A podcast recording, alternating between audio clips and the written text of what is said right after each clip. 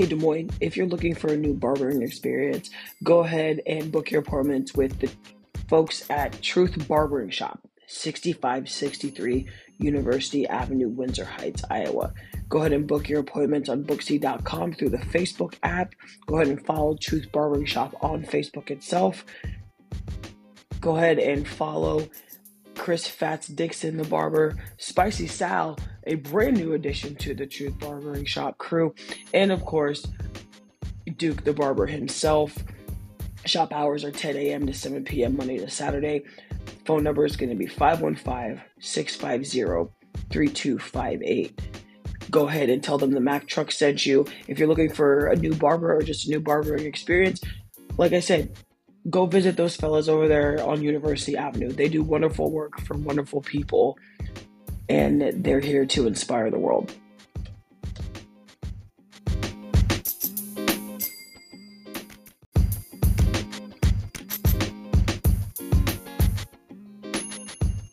Hey, y'all, if you're looking for fresh new clothing to spice up your wardrobe or just get rid of some of the stuff in your closet that's not fashionable anymore, go ahead and check out the In My Bag clothing line by Evan Bradfield. Go ahead and download the Whatnot app to place your orders through the In My Bag apparel crew for up to $200 worth of credit. Tell them the Mac truck sent you. Go ahead and follow the In My Bag apparel crew on Instagram at in my underscore bag 2023 and go ahead and follow Evan Bradfield himself on Instagram as well. He is the creator and designer of this line. Go ahead and so follow him on social media, networking, anywhere that you follow people is where you can find Evan. Again, that's the In My Bag Apparel crew on Instagram, in my underscore bag 2023 for that hashtag and follow on social media and download the Whatnot app to place your orders for up to $200 worth of credit. And again, tell them the Mac Truck sent you.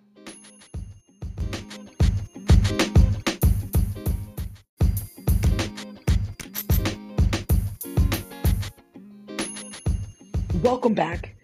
It's the Mac Truck Podcast here on Spotify and every other streaming site that you can find your podcast, which include and that are not limited to Google Podcasts, Apple Podcasts, iHeartRadio, Amazon Music, Audible, and Spotify itself. I am your hostess with the mostest, Mackenzie Brooks, here in Des Moines, Iowa, Paranormal. Sounds a little bit different. We've got our studio partway set up, so acoustics are going to be better, quality is going to be better. We're just going to be better all the way around. It's January 4th, 2024. Audio version here from the studio, 2:42 a.m. I do not sleep, so what better time to give y'all some content than right now? Uh, we got a lot of stuff on the docket today uh, NFL Week 18 game slate and predictions, NCAA National Championship college football game predictions, uh, Caitlin Clark 40 point game versus Michigan State, and walk off three pointer. Uh, Tyreek Hill home fire and Dawn Staley's quote on X regarding the tremendous Caitlin Clark shot and some of the backlash and turmoil that Coach Staley is getting. So we will hop right into it starting at the top with the unfortunate news of Tyreek Hill's home catching on fire earlier January 3rd afternoon. Um, Miami Dolphins officials notified Tyreek Hill as he was at practice. He leaves the facility to go attend to that family matter. Um, as it stands right now, nobody was hurt in said fire at the Tyreek Hill home in Miami, Florida, just off the suburbs of Miami. Um, Davie Area Fire Marshal Robert Taylor reported that they were waiting for the state of Florida Fire Marshal and team to assist and analyze what happened with the fire and all the details. Uh, local news station WSVN News 7 Chopper was also in the area um, reporting the news in the area of the Tyreek Hill home catching on fire again, we are just thankful that nobody got hurt and things are in place as much as they can be during this time. Um, you know, we want to send our thoughts and prayers and positive vibes to the Hill family because of everything that happened. Fires and natural disasters are not something to mess with. So I know this is a stressful time for them. So while people want to try to troll and do everything else, let's keep in mind that things like this can happen to anybody at any time, regardless of status, money, position, anything like that. We are just thankful that Tyreek Hill and his family are okay, and we will have more information regarding the fire itself when the other engines that be give us the information to do so. Moving on, week 18 NFL. Got a big slate here this weekend, folks. It's going to be a good one. Um, some people are playing for wild card spots. Some people are playing for just to finish out the season. And we have a lot to cover. I'm excited. This is the part of the NFL season I highly enjoy because we have two weeks now where we have football games on Saturdays and not just college. Don't get me wrong, I love college football. However, it's the NFL so it's on a little bit different of a uh, slate. So we're gonna hop right into it. Our Saturday games, January 6th, which is a special day for me personally. I will be 32 on the 6th, which is just under 48 hours away. I'm super excited. My sister's birthday is on the 5th. We might as well be twins. Shout out Big Sis, Big Shaq Daddy, Big Sis. Shout out. Back to our NFL predictions. January 6th, uh, 3:30 p.m. on ESPN Plus, ESPN, and the ABC affiliate. We have the Pittsburgh Steelers at the Baltimore Ravens. Mason Rudolph takes the reins for Kenny Pickett. Um, Kenny Pickett did have tightrope surgery on his ankle, and his return date up to this point of this broadcast sporting program, Kenny Pickett has not been declared the starting quarterback. And I'm sure I'm wrong when it comes to that. Things change overnight, over time. It's also almost three o'clock in the morning. But I'm here to give you the news and information that you all want to hear from a female perspective.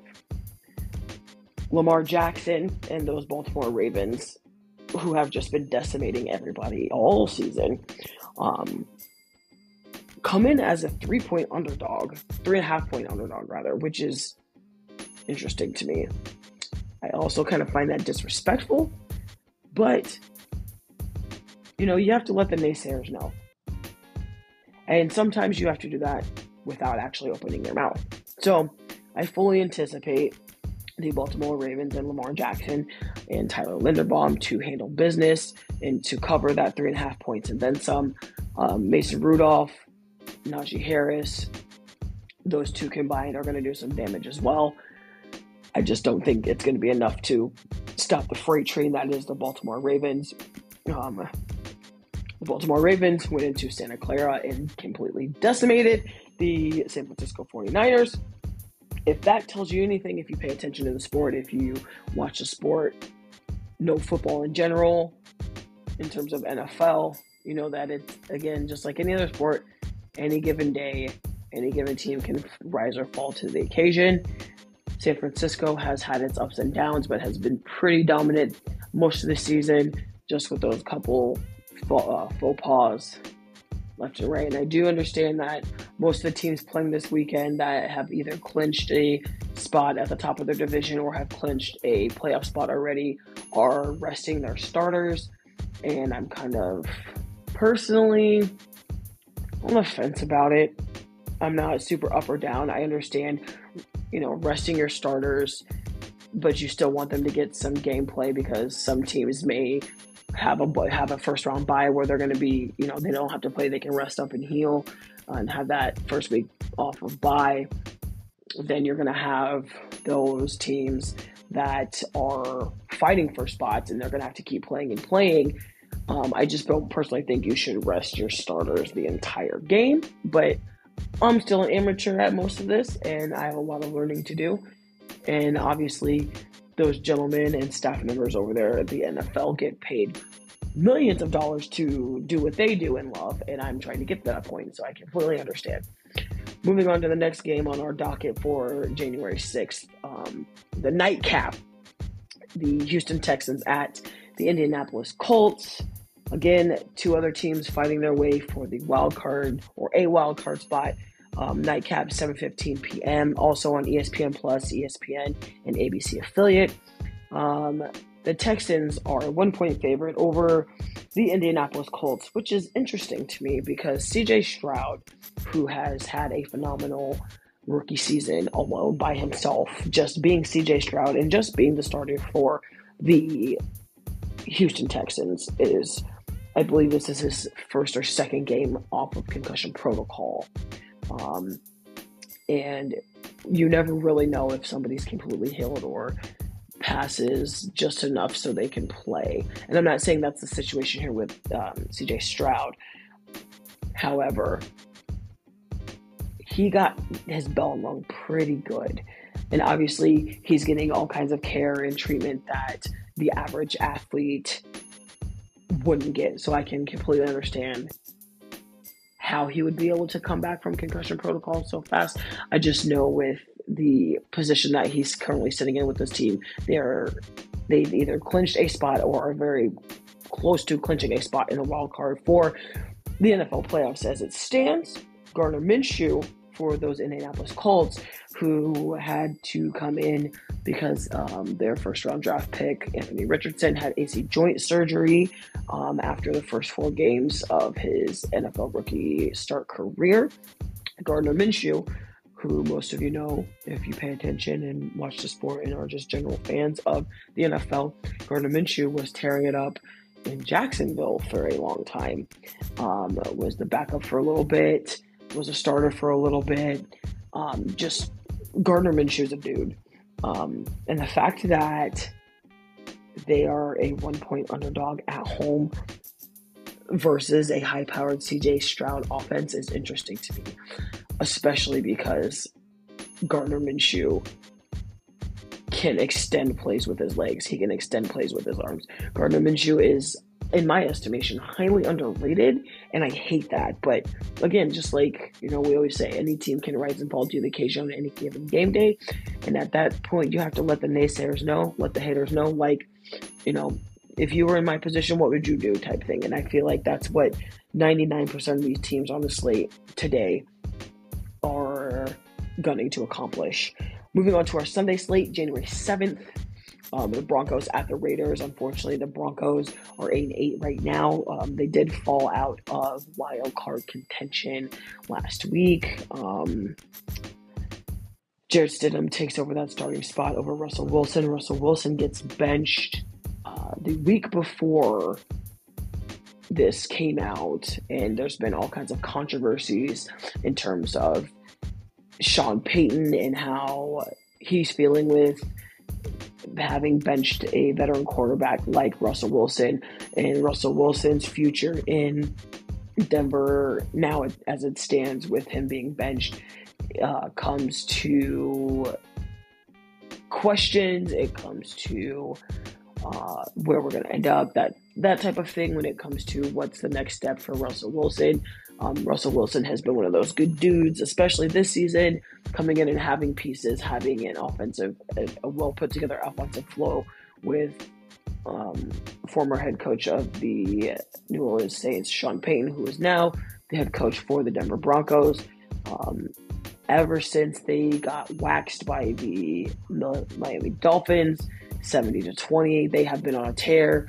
And the Denver Broncos have literally adopted the term let's ride. And they have been riding with a couple ups and downs along the way. Um, but the entirety of Jarrett Stidham taking that starting spot over Russell Wilson makes some of us think that there may be some locker room issues, there may be some front office issues contractually, or maybe Sean Payton just wants to see what his younger, fresher quarterback can do. And maybe that's just what it is. We could also just be looking entirely too far into this entire thing of Russell Wilson being benched. Just because you're a veteran doesn't always mean that you get a starting spot.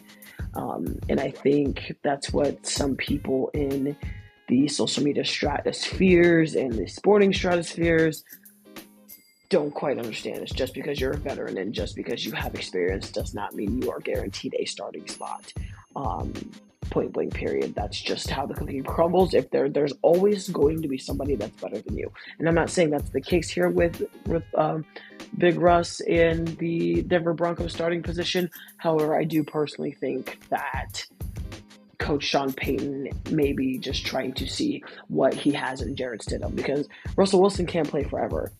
Uh, I'm not saying that he's you know on track to retire or anything like that, but if something happens and they don't end up you know coming to an agreement with Russell Wilson in terms of contractually, um, position wise, things like that, you always have to see what you have in a backup plan. And uh, speaking of backup plans, going over to the Raiders, Aidan O'Connell, um, rookie out of Purdue, who took over that starting spot for the Las Vegas Raiders over uh, Jimmy Garoppolo, who was the starter earlier this season. Um, I believe had a little bit of an injury, and then Aidan O'Connell ended up taking over the starting spot for the remainder of the season. Um, right after uh, Josh McDaniel gets fired and Antonio Pierce um, takes over as interim head coach for the Las Vegas Raiders. Wildly enough, the Vegas Raiders are a three point favorite in this matchup. Uh, Broncos at Raiders. And I believe that is a noon game on Sunday. And I'm, I'm kind of really interested to see how this game turns out. Um, if we're just looking in terms of all the wild changes and things that have happened, um, Josh McDaniel getting fired and Antonio Pierce being named the interim head coach for the Vegas Raiders, um, just looking from uh, the naked eye, casual fandom on TV, social media, however you get your ingestion or digestion rather of sporting news topics and current events. Um, Antonio Pierce can command a room. Antonio Pierce commands presence. He demands presence. And you can see that on the field. You can see that in the locker room during the post game interviews, celebrations, things that you see on social media. And I I personally believe just from a fandom point of view, if Josh McDaniel got let go a little bit earlier in the season, I think the Raiders fare higher and differently um, in their division. And it's kind of a one off because it's always like, okay, let's, you know, we want to make a mid season coaching change or an in season coaching change, but we don't really think about who we want to take that spot in the future or what type of coach that we want. We just know that we want to see a change almost immediately, but we don't have a backup plan. I feel like with this Raiders team and Antonio Pierce being the interim head coach currently as it stands right now, I think they have found their head coach. It's just whether or not the entire rest of the Las Vegas Raiders organization believes so as well. Um, and I'm sure we'll find out towards the end of the season. Moving on, speaking of more backups, because this is the season of backup quarterbacks. Uh, Cleveland Browns at the Cincinnati Bengals. Sweet feet Joe Flacco comes in as a seven point underdog versus Jake Browning and the Cincinnati Bengals. Um, I don't know how I feel about this game personally. I am kind of flabbergasted because Joey Flacco was really shopping himself just about a month ago or so. And then he gets a call from the Cleveland Browns organization because Deshaun Watson is out for the year. And then DTR gets hurt, who was backup QB3, I believe and then Jacoby Brissett, I believe, who was two, also got hurt. So Joey Flacco is the current starter in Cleveland and has been on a tear. And he won last week without Amari Cooper and, a, and a, a, without lots of his weapons that he has had for the past month.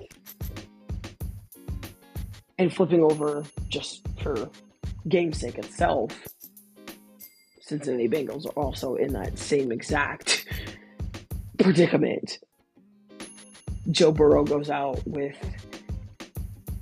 a season ending injury, and unfortunately, because I'm old, I cannot quite remember what the injury itself is coming off the top of my head, but I do know that it was season ending, and we now have Jake Browning.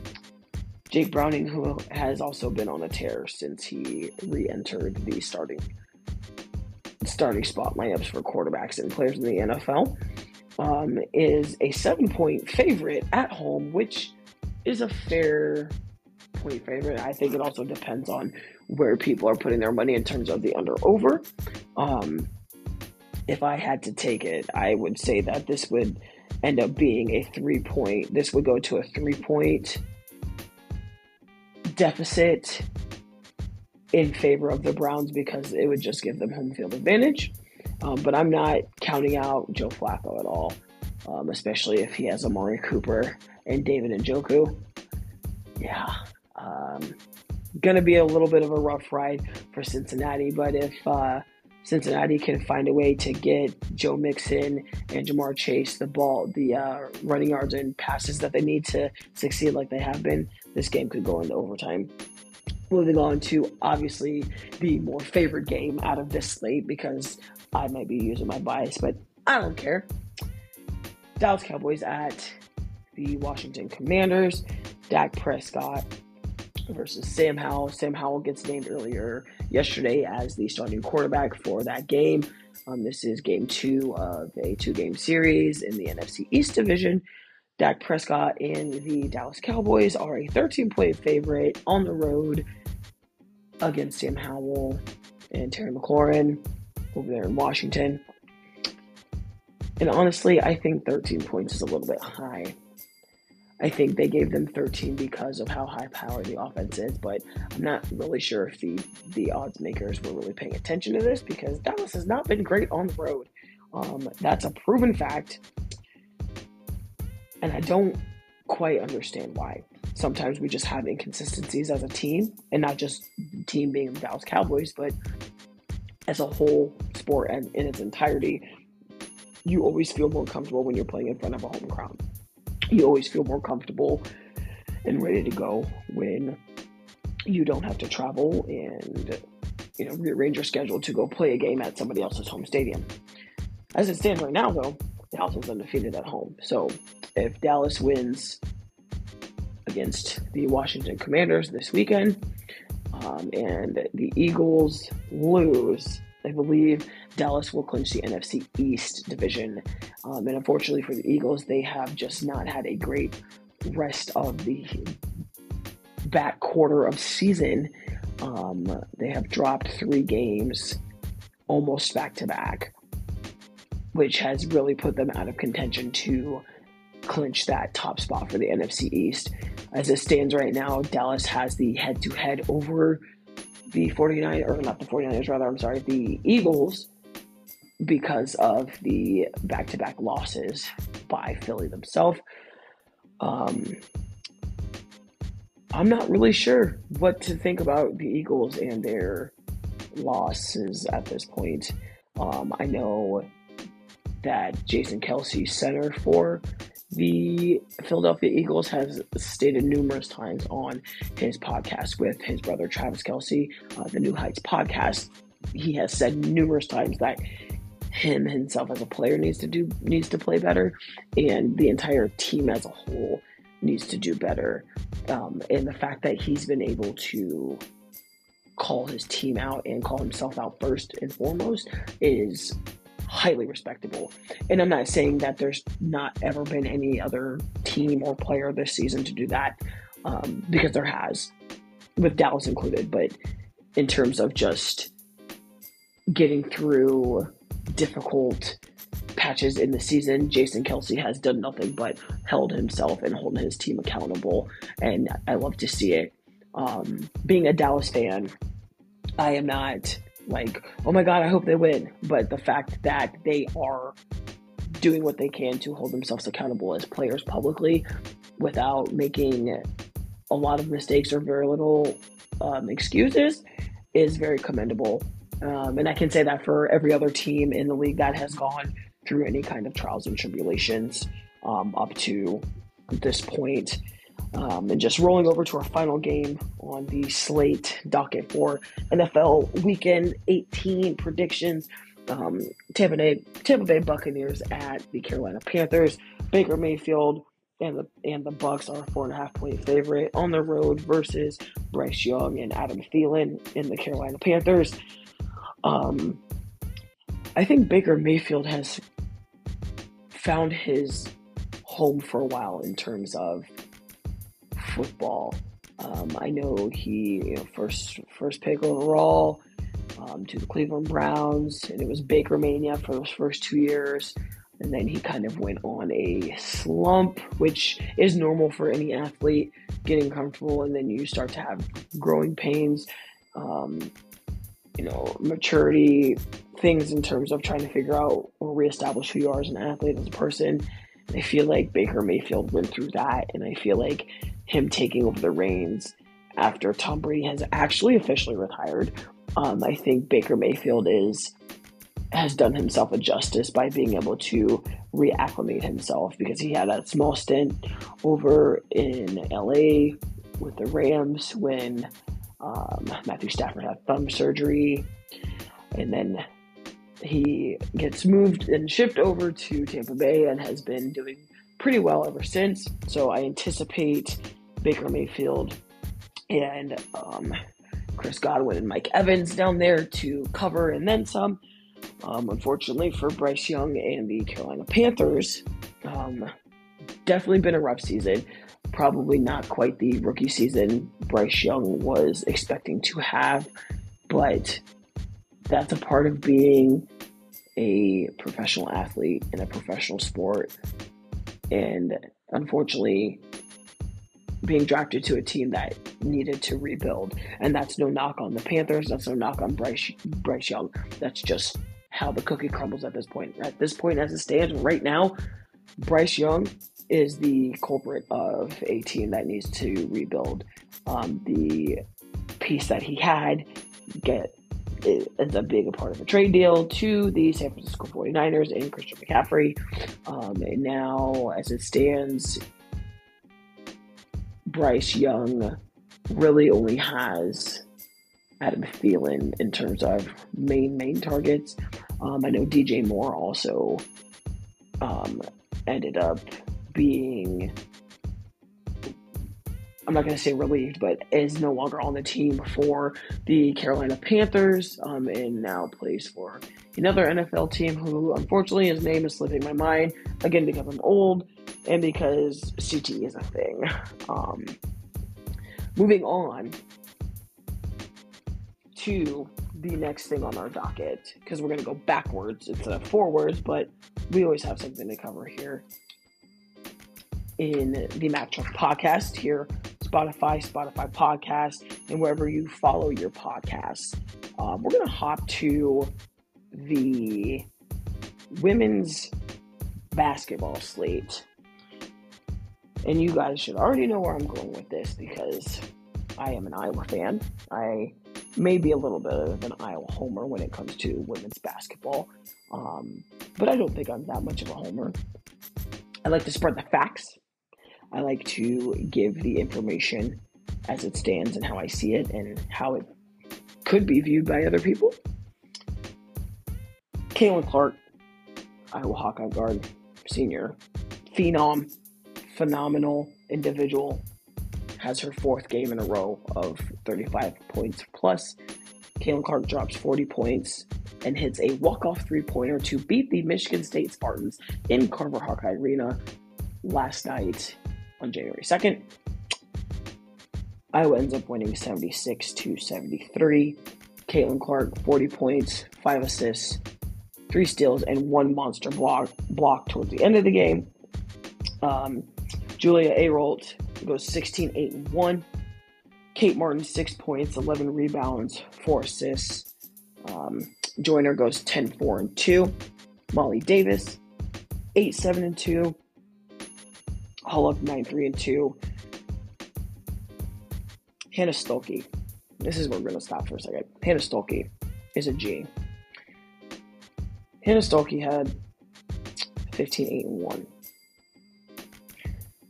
15 8 and 1 tells me, without even having watched the game, lots of that was paint work, lots of that was elbow work, lots of that was getting the ball inside um, because Michigan State knows the Iowa game very well.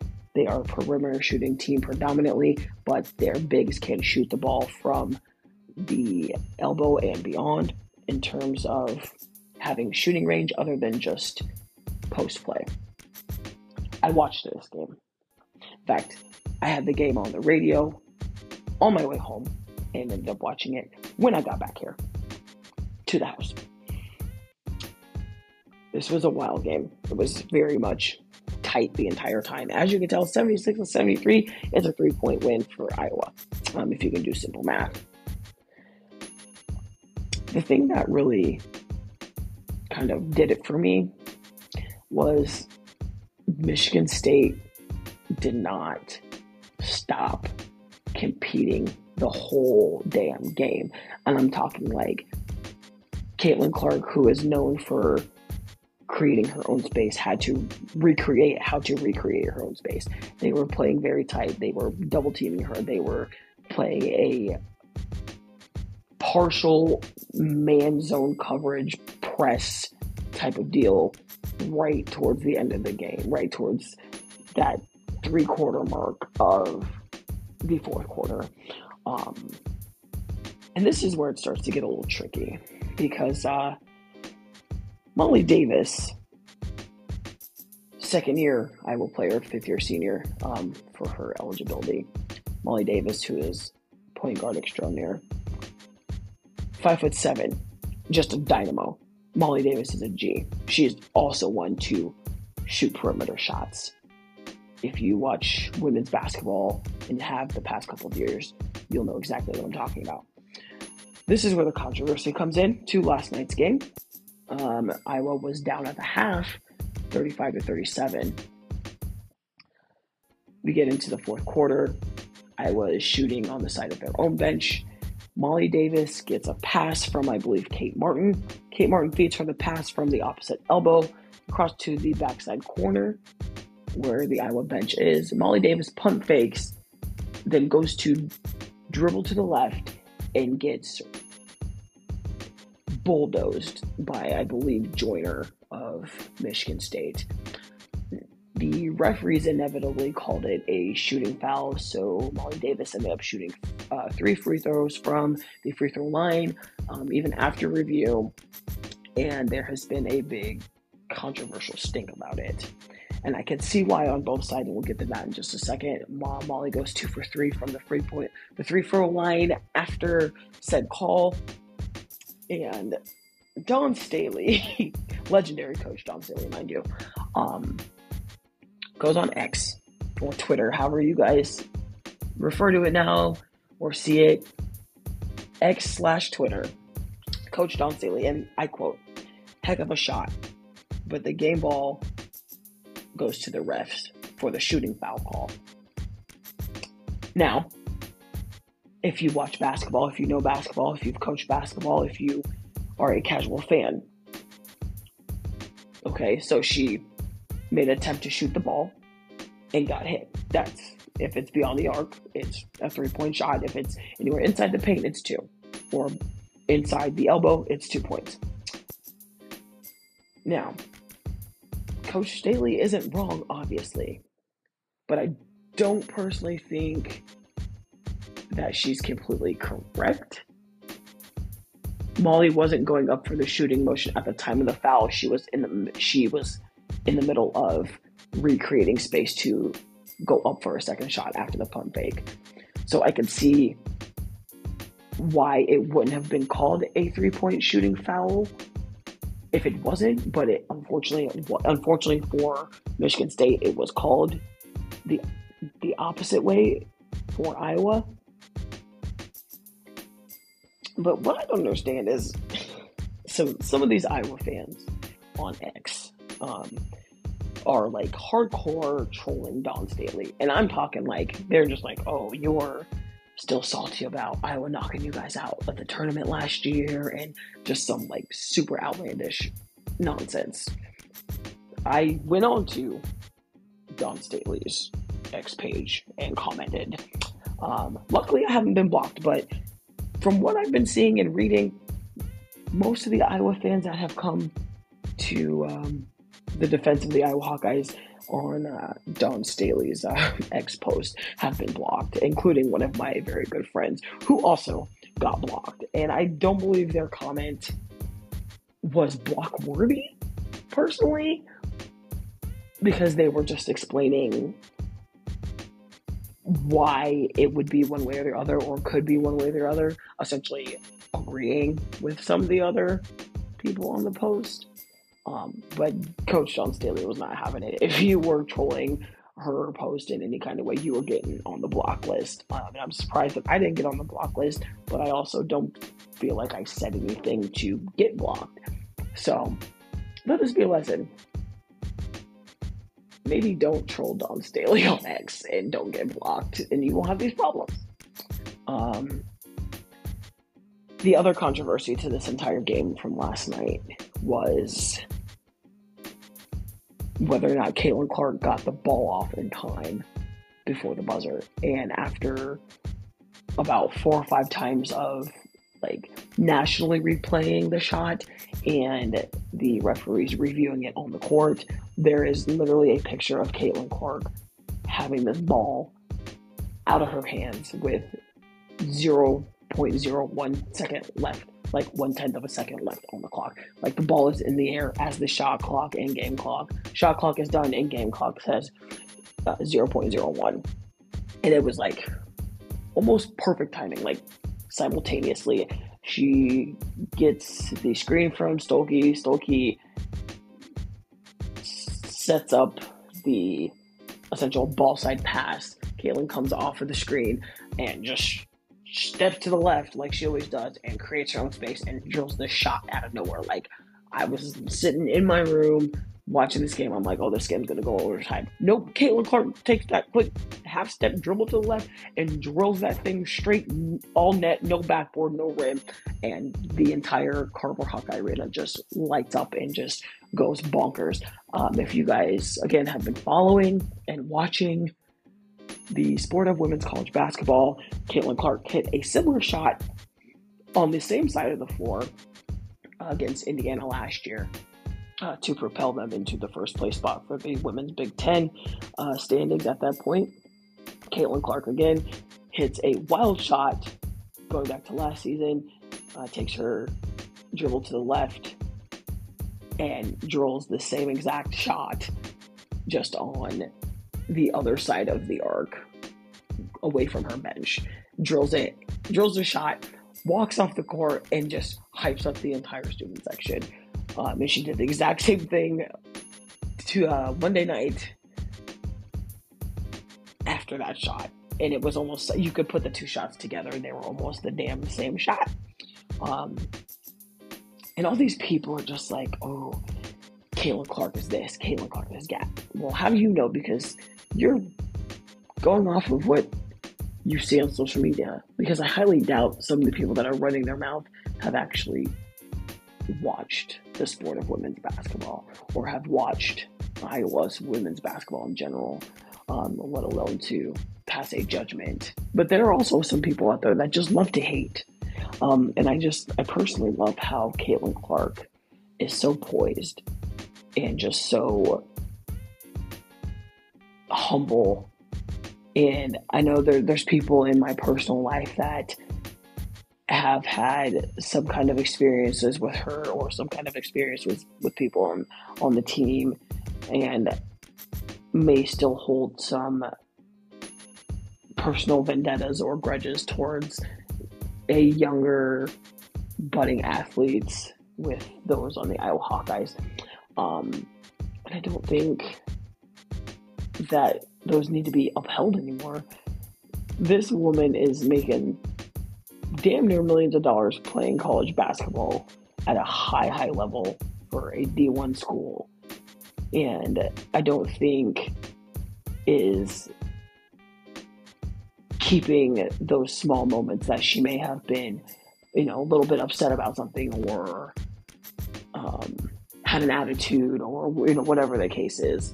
Um, some people think she's cocky. Some people think she's overzealous. Well, sometimes you got to be cocky and overzealous to deal with that type of pressure and play at that level that she's playing. And that goes for any sport on any level. It's not just D1 women's basketball. It's not just NFL. It's not just college football. It's across the board. If you are an athlete of any kind and you have any kind of passion or zest for what you do, there's going to be times that you're going to get a little bit outlandish and a little bit cocky, and people aren't going to like you for a little bit. That's just the way the, the damn cookie crumbles. Um, and, and like, and I can flip this the other direction. Like, I can, I could flip this with, I don't know, LSU, LSU women's basketball. Also, perfect example. Like, they are the current reigning national champions. They beat Iowa last season, and a lot of people gave Iowa flack for the gestures from Caitlin Clark, some of the comments from people. But at the same time, I'm just like, you guys aren't doing this. Like, how are you going to try to hold one side accountable, but you're not going to hold the entire sport of women's college basketball accountable as its entirety? Because some of the, the things that were happening last season are still happening now in terms of gestures, cockiness, overzealousness, things like that. Um, like I'm always I'm a huge fan of keeping it equal. Like if you're gonna call me out for something, you better be keeping the same energy for somebody the hell else. You know what I'm saying? But that's neither here nor there. That's a conversation for another day. Moving on again because we're going backwards in our docket. We are now going to cover the national championship college football game coming up here, presented by AT&T on January 8th. Number one and number two the uh, Michigan State, uh, Michigan Wolverines rather, versus the Washington Huskies for all the marbles when it comes to college football, the national championship. I am so excited for this game. Um, this is exactly who I predicted would win. Um, and I had said that the day or two before the national college game day ranking selection show for the playoffs. Um, Michigan ends up beating Alabama in overtime um, on Monday night, and Washington, who damn near ended up going to overtime with Texas. Uh, the Washington Huskies ended up beating the Texas Longhorns as well in regulation, which now puts us at this upcoming game. Um, I haven't quite seen the, the under over in terms of um, who's a point favorite in terms of it being updated. However, um, I'm still on the fence about this game. I don't know who I want to win because I, I like genuinely like watching both teams. As I stated in my last podcast about a day or two ago, um, that I was genuinely happy for the Michigan Wolverines and everything that they've gone through, regardless of how anybody feels or any of the controversies. Um, I love to see a team that works, or a player, or an athlete that works through trials and tribulations to get to the point that they are as it stands. And that person I'm talking about is Blake Corum. Blake Corum did not get to be in this position last year. Blake Corum was out with a broken ankle um, and has worked all offseason, all post surgery, all the way up until Monday night to beat Alabama, and now is going on with his teammates to the national championship. And the same thing can be said for Michael Penix Jr. and Dillon Johnson over there in Washington. Same exact thing. Loads of trials and tribulations, loads of doubt. And now both of those teams are heading into what's going to be a gunslingers battle between JJ McCarthy and Michael Penix Jr. Um, going into this game, JJ McCarthy is 230 for 314 pass attempts, 22 touchdowns, four interceptions, and a total of 2,851 yards. Michael Penix Jr., 336 for 514 or 504 rather attempts, 35 touchdowns, nine interceptions, and 4,648 passing yards. That's in its entire that's in its entirety total wise coming up to this national championship game. Both teams are 14 and 0. They have not lost a game yet this season. But somebody's O has got to go. And I don't know whose O is going to go. Um, Michigan, when I last looked, Michigan was a four and a half point favorite. I expect that number to drop just a little bit before the game on Monday. I think Michigan still ends up being about a two point favorite before kickoff on Monday night. Um, depending on what Vegas books say and who's putting money where and what types of parlays are being um, being created. But I I'm still on the fence about this. The under in terms of total points is 55 and a half, which means people expect a lot of passing touchdowns to happen. Um, I think the only thing that each team will have to try to figure out is how to stop the opposite team's running game. Um, Blake Corum, if you know Blake Corum and you've watched what Blake Corum has done and how he's decimated teams this year. He's the leading rushing um, touchdown leader for the University of Michigan um, in its entirety. And you have Dillon Johnson. Dillon Johnson is also a goon in his own entirety. 222 carries on the season, 1,162 yards, and 16 touchdowns. Blake Corum, 237 carries, um, 1,111 yards, uh, 25 touchdowns. Those are very, very, very close stats when you look at them compared comparatively. Um, I I honestly anticipate this game going in overtime. It's going to be interesting to see. Um, the first quarter is going to tell us everything we need to know. And then we have the receivers for both teams. Um, Roman Wilson, 45 receptions, 735 yards for 12 touchdowns. Um, Odunze for the Washington Huskies. He has somebody who has not gotten too much shine this season, but with the past couple games, his name has been one that has been called a lot coming into this game. Total 87 receptions, 1,553 yards, and 13 touchdowns. Also, very, very comparable to Roman Wilson for Michigan. Both of these teams are going to light a fire under the other one, and I really feel like this is going to go into double OT. Like the Michigan game went into one OT, I think this game is going to go into double OT. I just don't personally think there is enough on either side for them to completely stonewall the other one. I would say the only comparative difference is JJ McCarthy is a right-handed quarterback and Michael Penix Jr. is a lefty. That's it. They're both very shifty. They both can extend plays with their legs. Um, if the running game gets on point, it's very hard to stop because Blake Corum and Dillon Johnson are phenomenal at yards after catch, passing, you know, grabbing catches out of the backfield and creating more space and more opportunity to get first downs. Um, and the deep threats in terms of Odunze and Roman Wilson. if, if, if Roman Wilson gets open, JJ McCarthy is throwing to him. It's a proven fact if Odunze gets open even the slightest, even if it's on a short a short route, Michael Penix is throwing a bullet straight to him. And he's picking up the first down, if not close to it, every single time. I think at this point it's the defenses. It's figuring out what defensive schemes are going to at least slow the other team down.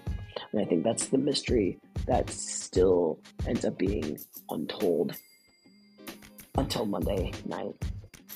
And with that, folks, concludes episode 12 of the Mac Truck Podcast here on Spotify and Spotify Podcasts, iHeartRadio, Apple Podcasts, Google Podcasts, and wherever you get your podcasts streamed and downloaded. We are also on StreamYard. For those of you who are new to the podcast, new to the series, um, we started a video component this past Tuesday. There will be another episode of the video component here tomorrow or later tonight, January 4th. If you are listening and are around, go ahead and give us a follow. If you don't know how to podcast, then bang that follow button.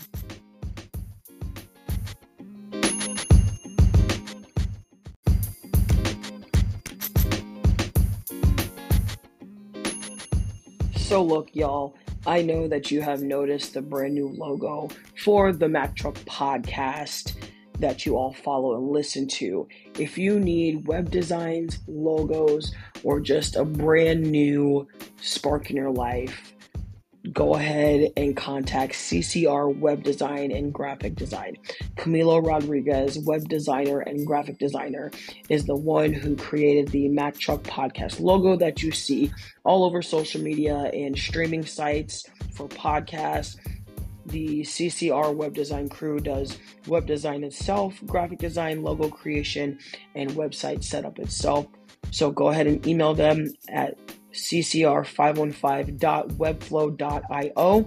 Phone number 515-313-7343. Go ahead and tell them the Mac Truck sent you. Again, that's CCR Web Design and Graphic Design by Camilo Rodriguez.